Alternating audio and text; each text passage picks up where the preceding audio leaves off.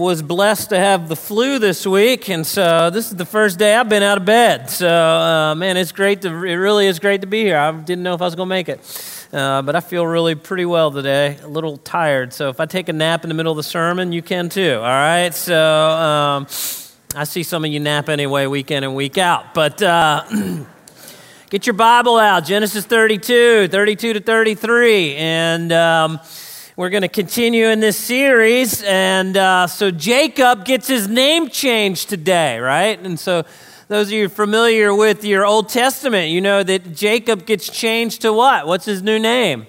Israel, right? And so uh, we're going to talk about that. And names mean things, and they, they certainly mean things in the scriptures. And, and I know they mean things to you. I mean, as parents, right? Uh, you. Uh, I want to think we have our parent child dedication coming up in a, in a few weeks, probably four or five weeks. And um, we, um, you know, I'd always do a blessing around each child, around the name. And, and I always ask the parents, you know, what, why did you name your child? Sometimes the parents like, we just like the name, you know, and sometimes the, the name goes back like four generations through grandparents and great grandparents, and sometimes the name reflects on somebody who just won the World Series. You know, so I don't know, and and uh, but I remember we named our son, my first son. Uh, his name's Caleb Mark, and and uh, we chose the middle name uh, because my um, my father-in-law had three daughters, and so uh, we knew that none he was his last name was not going to carry on. So we wanted to name our first son after him, and so you know I'll, I'll just never forget when uh, we had him, and my wife calls my father-in-law, and she's weeping, and she's like, "We named him Mark." after you. And he was kind of like, okay, that's nice. So, uh, you know, didn't seem to have, sure it meant something to him at, the moment, maybe not. And, uh, but then, you know, the first name, my son's first name, Caleb, we just liked that name. It was kind of a hot name in the, you know, uh, early 2000s, late 90s, early 2000s was this hot name. We liked it, and so we latched onto it. And, and much to my chagrin, about five years later, I, I didn't know this at the time, that the, that the word Caleb is Hebrew for dog. And uh, so I named my son Dog. And I don't even like dogs, um, except my new one. I do love my new dog more than the kids, actually. So uh, it's funny how roles have reversed. So. Uh, but yeah, so names mean things. And so de- today, Jacob gets this new name. And so we've been kind of journeying with Jacob. And he, you know, he's this He's not a good guy from the outset, at least, you know, and we're beginning to see Jacob change, and, and we're beginning to see a, a humbler Jacob as we go, and we see the Lord working with him and being patient with him. And, and thank God for that, right? Because that, that certainly, we could apply that to ourselves, that God is patient with us, and, and Lord willing, we, we do change over time, you know, through the power of the Holy Spirit. And, and, uh, and we see, begin to see Jacob change. And so last week, we you know, he had this really toxic relationship with Laban and 20 years with his father in law, just this wrestling and this scheming. And last week we kind of pulled some principles out of their reconciliation. And we talked about, you know, uh, as believers, that we, the Holy Spirit lives in us and we should be making peace with, certainly the, through the gospel, it has us make peace with God, but the overflow of that is we have peace with others. And I, I kind of landed on, hey, is there somebody you need to have coffee with? And, and um, in my small group last week, we kind of went around the room and we talked about people that had wounded us that we needed to forgive.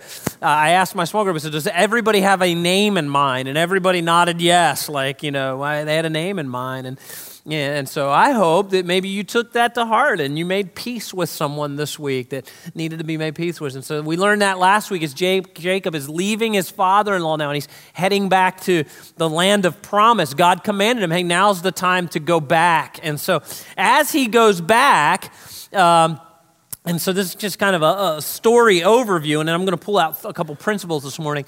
Uh, he's going back, and he knows that he's going to meet his brother. Who's his brother? Anybody remember?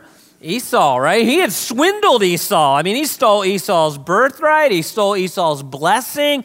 And he knows like Esau's going to be madder than a hornet when he gets back there, right? And so, you know, he knows, I mean, I got to go. This is not going to be an easy journey back. Now, this is not in the Bible, okay? This is Sean Brown speculation, but I suspect the reason Jacob stayed in this long term, 20 year toxic relationship with Laban is because he knew that to go home meant he had to deal with an equally difficult, equally toxic relationship. Yes? And I think, I mean, you know, this is free counseling, right? You can just leave your $25 copay here on the way out. But, um, you know, like, I think a lot of times, like, we don't go back and deal with the previous, we stay stuck in a really broken relationship here because we know to go back there means I got to deal with another broken relationship, right? And so, and, and, but what's interesting is, is God in his grace and mercy had prepared Esau, okay? And so, so Jacob's going back to his homeland. He's got to face Esau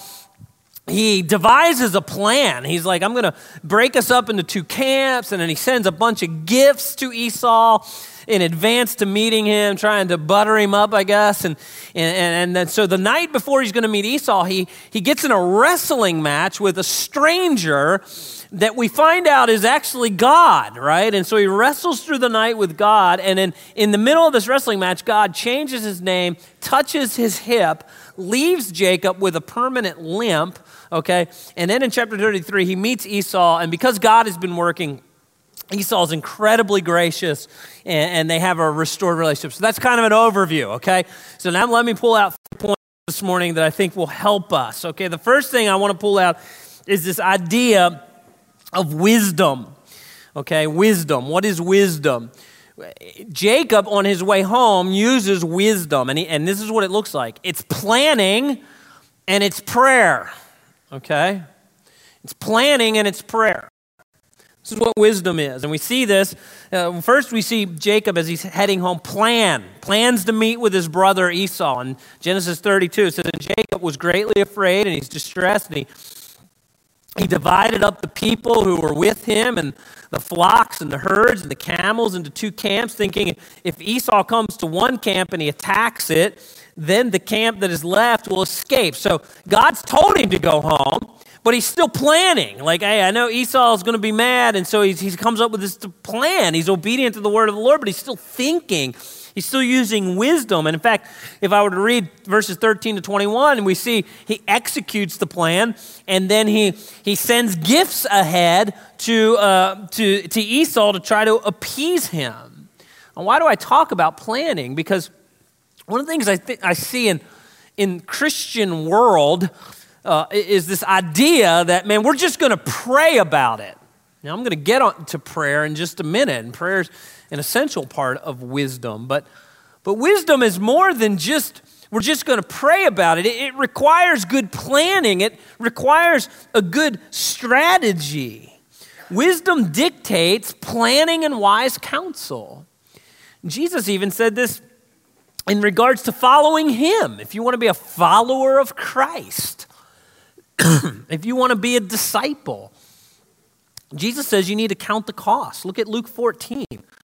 Jesus says, Whoever does not bear his own cross and come after me can't be my disciple. For which of you, desiring to build a tower, does not first sit down and count the cost, whether he has enough to complete it? Otherwise, when he has laid the foundation and is not able to finish, all who see it begin to mock him, saying, This man began to build, he was not able to finish. Or what king going out to encounter another king in war will not first sit down and first and, and deliberate whether he is able with 10,000 to meet him who comes against him with 20,000? And if not, while the other is still a great way off, he sends a delegation and asks for terms of peace. But therefore, anyone of you who does not renounce all that he has cannot be my disciple. Jesus saying, you, even to follow me requires the, the, the wisdom to count the cost. And certainly nobody builds a building, at least only a foolish person would build without having a budget, essentially. Hey, can we pull this off? Proverbs says, without counsel, plans fail, but with many advisors, they succeed. Listen, I'm often I'm shocked when I meet with people. You know, I'll meet with somebody and they're, hey, Pastor, I need to meet with you, man. A lot of anxiety. What's going on? And, and we start delving down, and it's, it's finances, right? Man, I'm just so stressed. My finances, and, you know, and then I dig a little further. I found out they, they took a business loan and, and they bought into a business that was a head scratcher to me. And, And, and I'd say, well, so, you know, I'll start naming names. I'll start naming some people in this church community, you know, men or women that I know are successful businessmen and women in our community. I say, did you sit down with so and so and such and such and talk about your business plan first? No, I didn't. You know, like, I just prayed about it. I'm like, well, you didn't, you didn't seek any counsel? You didn't seek any wisdom? Man, there is wisdom. By the way, there's wisdom all around this room this morning. You young people, listen, find somebody with a few gray hairs that's spiritually mature and saddle up next to them, right? And some, some of the people that have no hair are like, what in the world? Like, I don't, that's not fair. You know, find somebody with no hair, okay? And that's fine too, you know? If you have a lot of gray hair, like if you're here and you're 85, like who am I going to find? You know, like you're the wise person. Give back, you know, at least you should be. You should have grown in wisdom. So, you know, but, but man, I mean, wisdom. And, and by the way, here's a, here's a side note. Uh, right in the middle of your Bible, just slightly off center, okay, is this book called Proverbs. And these are godly wisdom. And by the way, you should just read one a day because there's 31, right? And you can get through it every month, just reminding yourself of the wisdom of God. And I really believe that, that much of our lives, not all of them, but much of our lives is, is lived in the riverbanks of wise counsel you know, and counting the cost. And you don't build before you count the numbers. And so the wisdom kind of dictates our lives. And, and you could be reading every day a, a Proverbs that gives us wisdom. So seek, so Jacob makes a plan. He seeks wise counsel. And then he prays as well. And this is not an either or, right? These, this is a both and. Wisdom dictates that we plan, but wisdom dictates that we, we pray. And I don't have this in your in your notes, but you know, Psalm 127 reminds us, man, unless the Lord builds the house, we, we labor in vain, right? You, are wasting your time unless there's a spiritual element. The hand of the Lord is with you. We need to seek the Lord in prayer. And, and we see Jacob for the first time. Really, this is one of the really first times that we just see a really humble Jacob. And in Genesis 32 9, it says, Jacob said, and here's his prayer, he says, O God, my fa- of my father Abraham, and God of, of my father Isaac, O Lord, who said to me, and he, by the way, he begins to preach to God the things that God had told him okay? I think there's a real pattern in prayer here. I think when we pray, we should lean in heavily to the character of God and the promises of God. We see that a lot in the scriptures of prayer reminding God of what God said, okay? Which in turn reminds us of what God said. He said, God, you said to me, return to your country and to your kindred that I may do you good. And, he, and then here's this very humble Jacob. He says, I'm not worthy of the least of all the deeds of steadfast love and all the faithfulness that you have shown to your servant. For with only my staff I crossed the Jordan, and now I'm basically saying I'm coming back rich, all right? I'm coming back with two camps.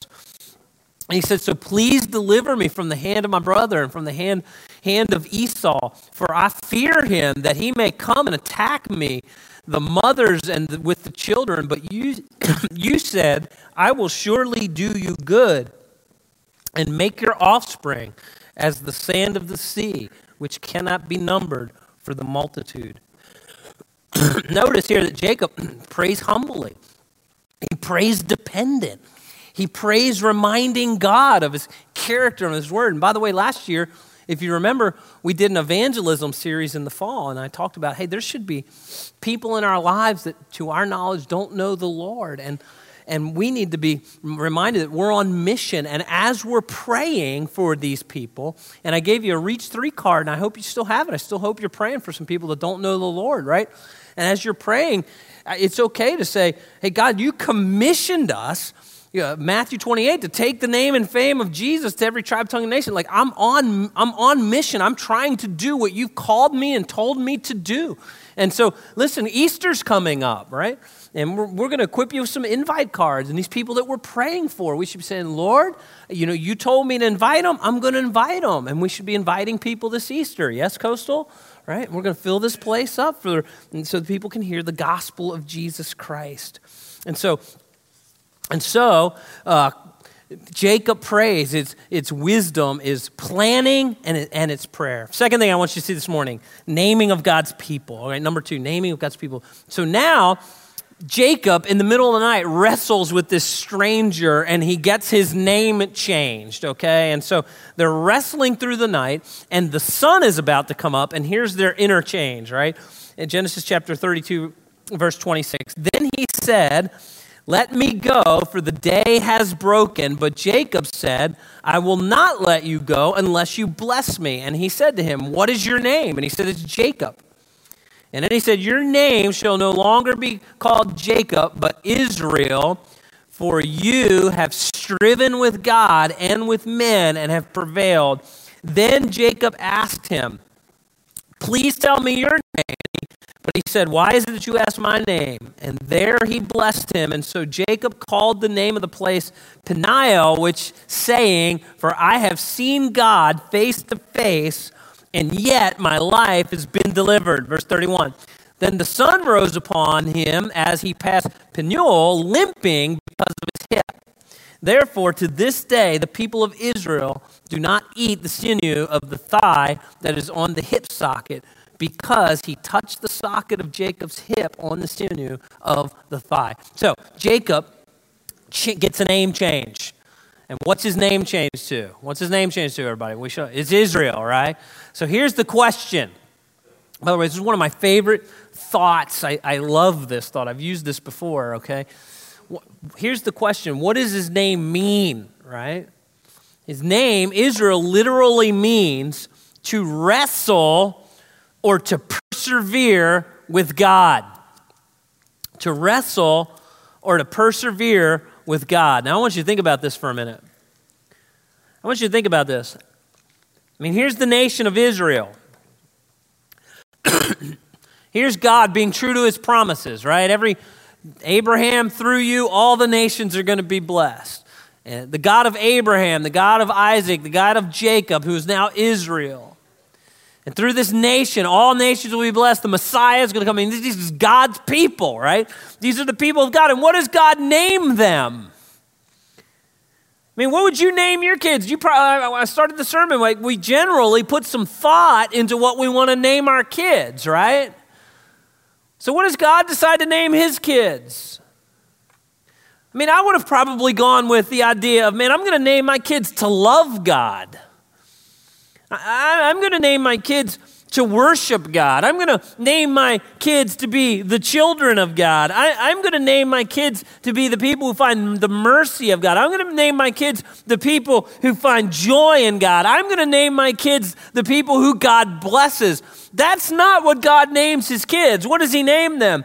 To wrestle with God to cling to God, to persevere with God. I love that personally. It's not touchy feely. Well, wrestling kind of could be, I guess. Uh, you know, it's, mean, it doesn't emote, is what I was trying to say. It doesn't emote, right? But it means to cling. And the reason I love that is I don't know about you, but man, I have questions for God. There are things that we are reading in Genesis that for me, they, they, they don't all make sense. I leave some weeks with my head scratching. Like, like one of the, I think one of the main themes that has been coming out, leaping off the page to me out of Genesis is, is the doctrine of election, that God chooses who he chooses. Listen, I think it's a biblical truth. I think we should preach it. I think we should believe it. It doesn't mean I don't have any questions, right? Are you like that? Man, I, I don't get all that. Do you? Doesn't mean we don't have any questions. I have questions for God. I, I'm going to be really vulnerable. I, I have doubts sometimes in my spiritual journey. How many of y'all about to get up and leave? The pastor has doubts. All right. You ever have doubts? Bunch of doubters, okay? So, man, I got, it doesn't all add up for me all the time. but I find incredible hope that God has named his children to wrestle, to cling to, to persevere with God. Because at the end of the day, that's my journey. I love John chapter 6. Um, it's probably, there's been a couple passages of Scripture that have buffeted my faith journey through the years. This is one of them to wrestle with God. And in John 6 has equally helped me. And so in John 6, just give you a little context, Jesus Jesus is at the peak of his popularity. He's very, very popular you know, because he had just gotten done feeding the 5,000, right? So, so Jesus now, he's the guy that heals people, right? If your body's broken, you go see him, he'll heal you. If you're hungry, he feeds you, like free food, you know, free buffet, go see Jesus kind of thing. And, and so his popularity is growing and growing and growing. And he's at the peak of his popularity. The crowds are everywhere. They actually, earlier in the chapter, were, wanted to seize him and forcibly make him king. And so Jesus is kind of shying away from that approach because that's not the approach his Heavenly Father had for him and to be exalted. And his path was through suffering. And so, and so he had a different path. And so he's at the peak of his popularity. And at the peak of his popularity, he gets up and he teaches this. He says, If you want to have life, abundant and eternal, you, you need to eat my flesh and drink my blood.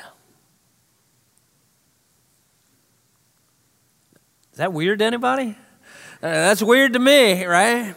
And so here's this crowd. There's all these people, and they start grumbling, like, what is he talking about? Like, eat my flesh and drink my blood. And, and the, John 6 actually pauses and notices crowd, right? And Jesus pauses and notices the crowd. So, so Jesus has this moment where he can kind of clear that up for us, right?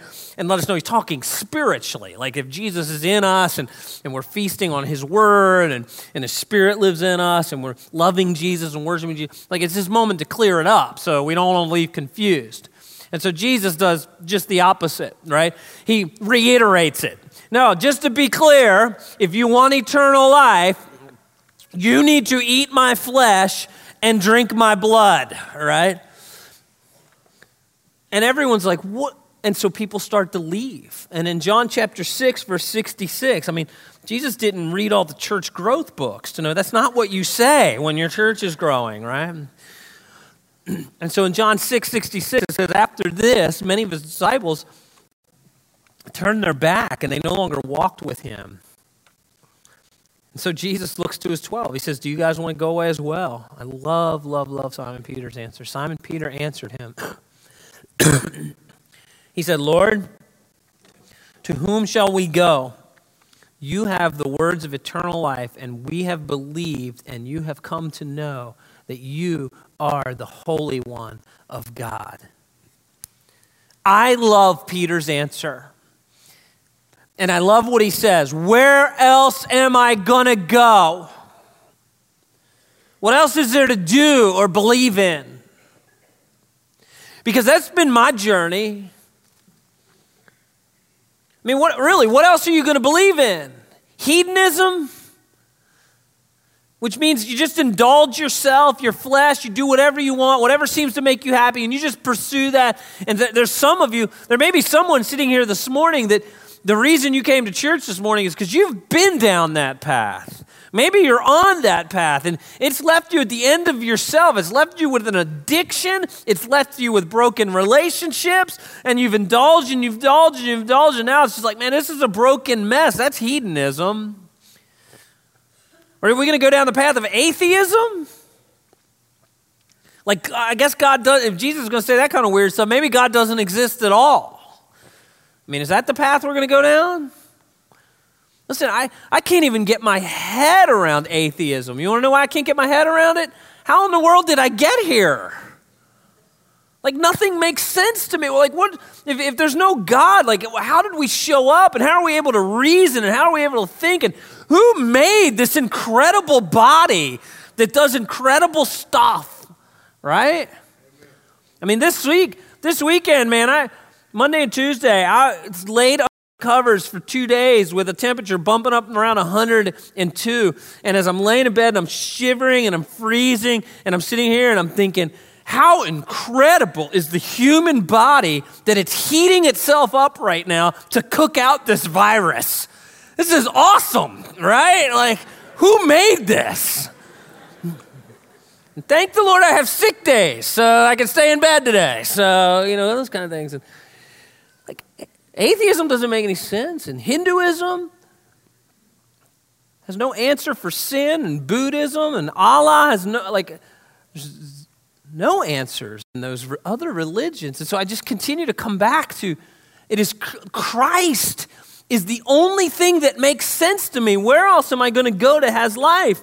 And, and, and then I read 1 Corinthians 15, where the Apostle Paul says, and by the way, the linchpin of all of this is that Jesus died, and three days later he rose again. And he writes, you can read this for yourself in 1 Corinthians 15. He says, And he appeared to hundreds and hundreds and hundreds and hundreds and hundreds of people. And if you don't believe that the resurrection Christ is still alive, you can go ask the hundreds and hundreds and hundreds of people because they're still alive as I'm writing this that he appeared to them. And then these 11 disciples, these 11 apostles, they were willing to suffer and die rather than give up the truth of this story. And so for me, this is not faith in faith. This is like, man, if I just have a little more faith in some mystical faith, it's, I have faith in something that actually happened. Historical fact. Again, does it mean I never have a doubt? No, it doesn't mean that, but it means at the end of the day, I'm going to cling to Jesus, to wrestle with God. Where else am I going to go? My journey is a journey of wrestling and clinging and grappling and persevering with God no matter what. And some of you this morning, you came in here, man, and you've been waffling, and I want to encourage you, man, cling to Christ because where else are you going to go? What else is going to make sense to you? Sin, rejection, other religions that have major donut holes for the human condition, or God sent his son, and the linchpin of it all is he rose from the grave physically, bodily, and eternally. Cling to Christ. What did, of all the things God could have named his people, it's wrestle, cling with Christ. Second thing I want you to see, letter B in his wrestling, Jacob understood the gospel message.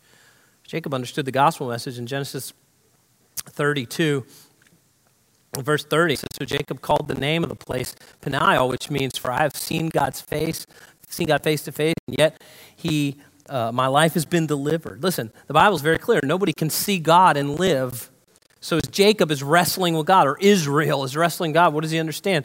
He understands that God is holy, man is sinful, man deserves to be consumed by the holy character of God.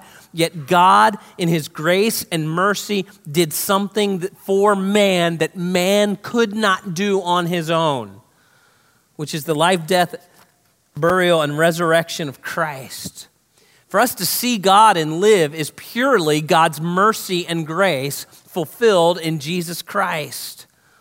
And so Jacob understands, man, I, I saw God and lived. That's only by the grace of God. And so, so Jacob humbly receives the grace of God. Some of you have pridefully been rejecting the grace of God.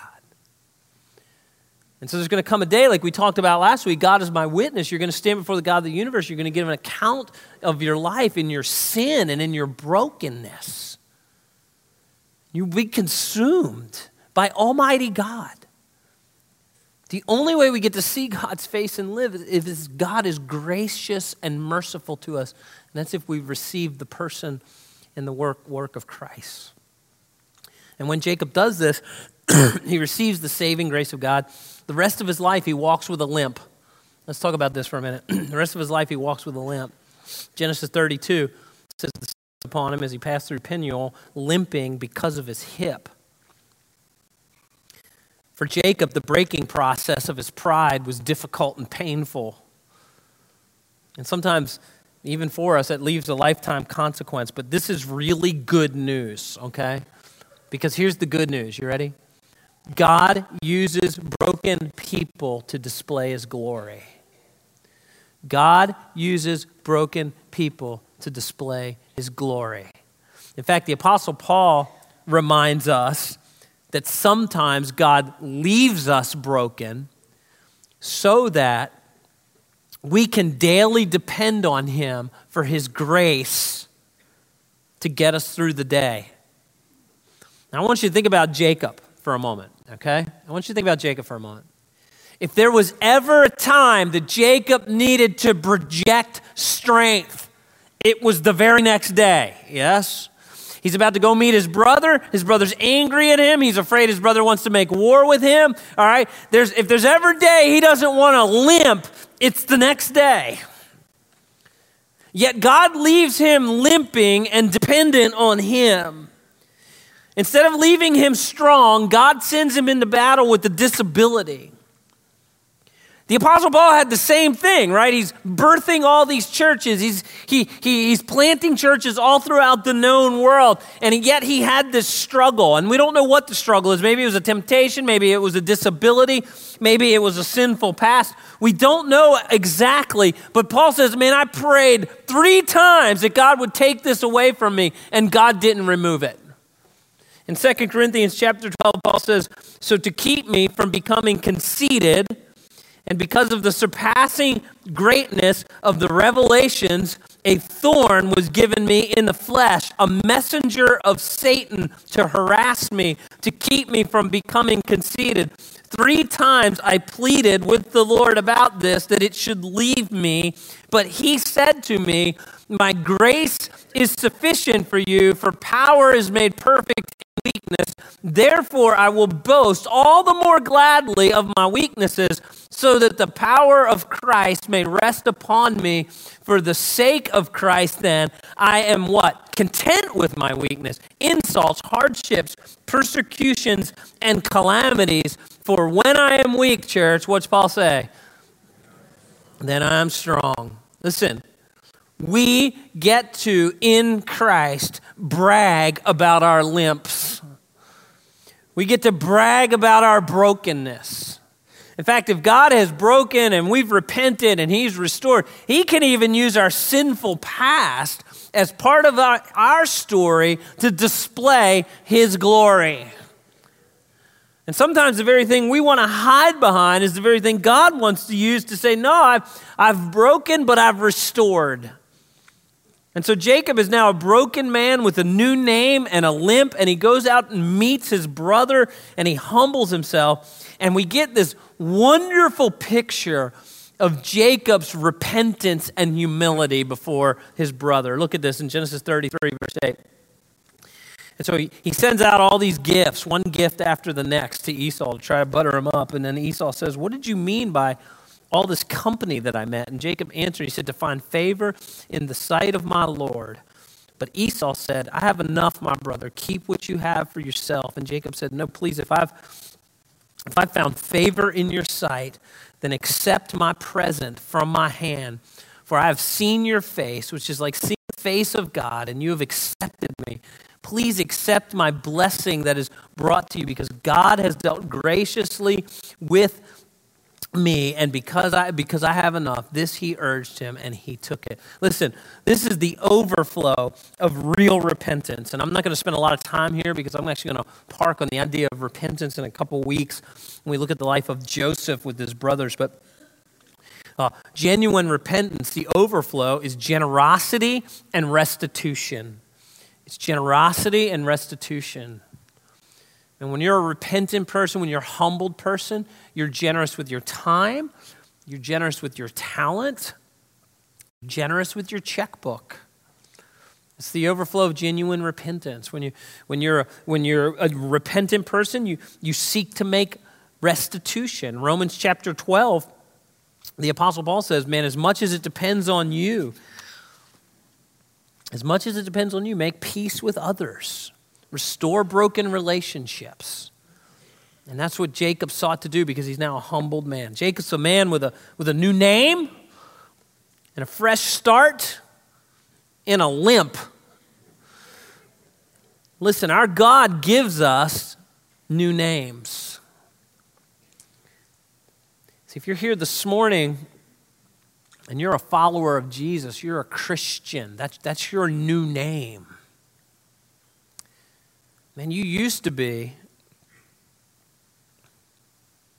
Your story was. I remember when. What happens is a lot of times we get stuck living back there with our old name still attached. Man, by the grace of God and the power of the gospel and the Holy Spirit living in us, we have a, we have a new name. 1 Corinthians chapter 6, the Apostle Paul says this. I want you to see this. Talk about renaming the church of Corinth, meaning the people, not the building, right? 1 Corinthians 6, Paul says this. He says, Or do you not know that the unrighteous will not inherit the kingdom of God?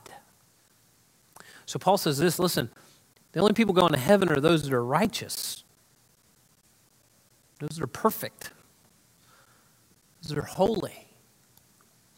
Now he begins to list a list of particular sins, behaviors, sinful behaviors that the Corinthians used to take part in. He says, Do not be deceived, neither the sexually immoral, nor idolaters, nor adulterers nor men who practice homosexuality, nor thieves, nor the greedy,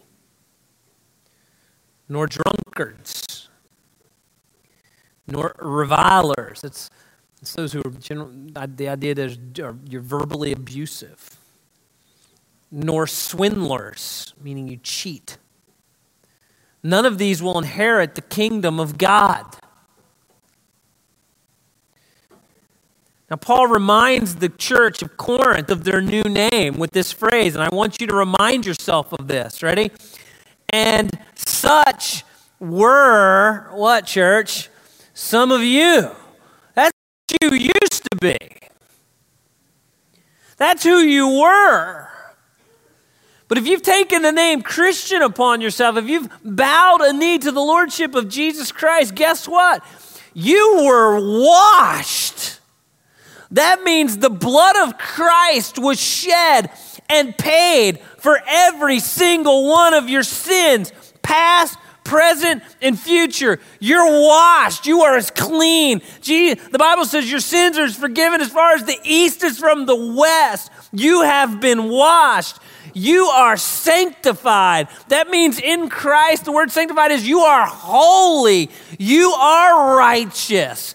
You know, it, the gift of God to you is that He has credited the, the righteousness of Christ to you by grace through faith. So now you are sanctified, which means you were justified. The word justified means you have been declared righteous. You, it's not that you earned God's favor, it's the, it's the, the blood of Christ paid for your sin. The resurrection of Christ assures that sin has been conquered and that when we believe in Him, the righteousness of Christ is now credited to us by grace through faith faith. And now, church, you have a new name. It's in the name of the Lord Jesus Christ. And Lord is a positional word, and Christ is a title that He's the Messiah. And so when the Lord Jesus Christ, you've bowed a knee to him, guess what? The Spirit of God now lives in you and is molding you more and more into his image. Such were some of you. Stop living up to your old name and live up to your new name. Isn't that great news? You're now a Christian. You're now a follower of Christ. We have taken his name upon us. And so, my prayer for you is by the power of His Spirit, may He grant you the strength to cling to Him, to wrestle with God, and live up to your name. To cling to Christ and live up to your name. No longer are you that old name. Some of you in this room, you're, you're clinging to some relationship. You think there's some earthly relationship, there's a boyfriend or there's a girlfriend that you think somehow going to bring you peace and joy and hope. And you're clinging to something that will not give you life. Some of you are clinging to your reputation, man. If just enough people liked you, there's never going to be enough people to like you, to complete you, and make you whole. And some of you are clinging to money, man. If I could just make enough money. That's a slippery slope and a moving target. And some of you are clinging to work success. And on and on and on are the idols of our heart that we cling to. And none, none of them give us life. None of them give us hope. None of, none of them give us purpose except Christ alone. I want to encourage you by the power of the Spirit of God within you, cling to Christ and live up to your name. Christian. Let's close with prayer. Heavenly Father, thank you for the new name that you give us in Christ. Holy Spirit lives inside of us, molding us, humbling us, making us more and more like your Son. Pray for the people in this room, God, that are Christians, that have been living up to their old name. That today they would say, you know what, I'm going to I'm going to cling. I'm not going to give up. I'm going to persevere. I'm going to live, live up to the name that God has given me washed, sanctified, justified. That I stand in, in your presence, not condemned, but as a child of God, loved beyond any measure that we could even fathom. God, I'm going to I'm going to limp through life. I still have brokenness. I still have my limps, but I'm going to trust that my limps are used to bring glory and fame to Christ. So that when others ask, I can say, you know what? In my weakness, I am strong because Christ is strong in me by the power of the Spirit. And it's in Jesus' name I pray. Amen and amen. May you cling to Christ this week. Church,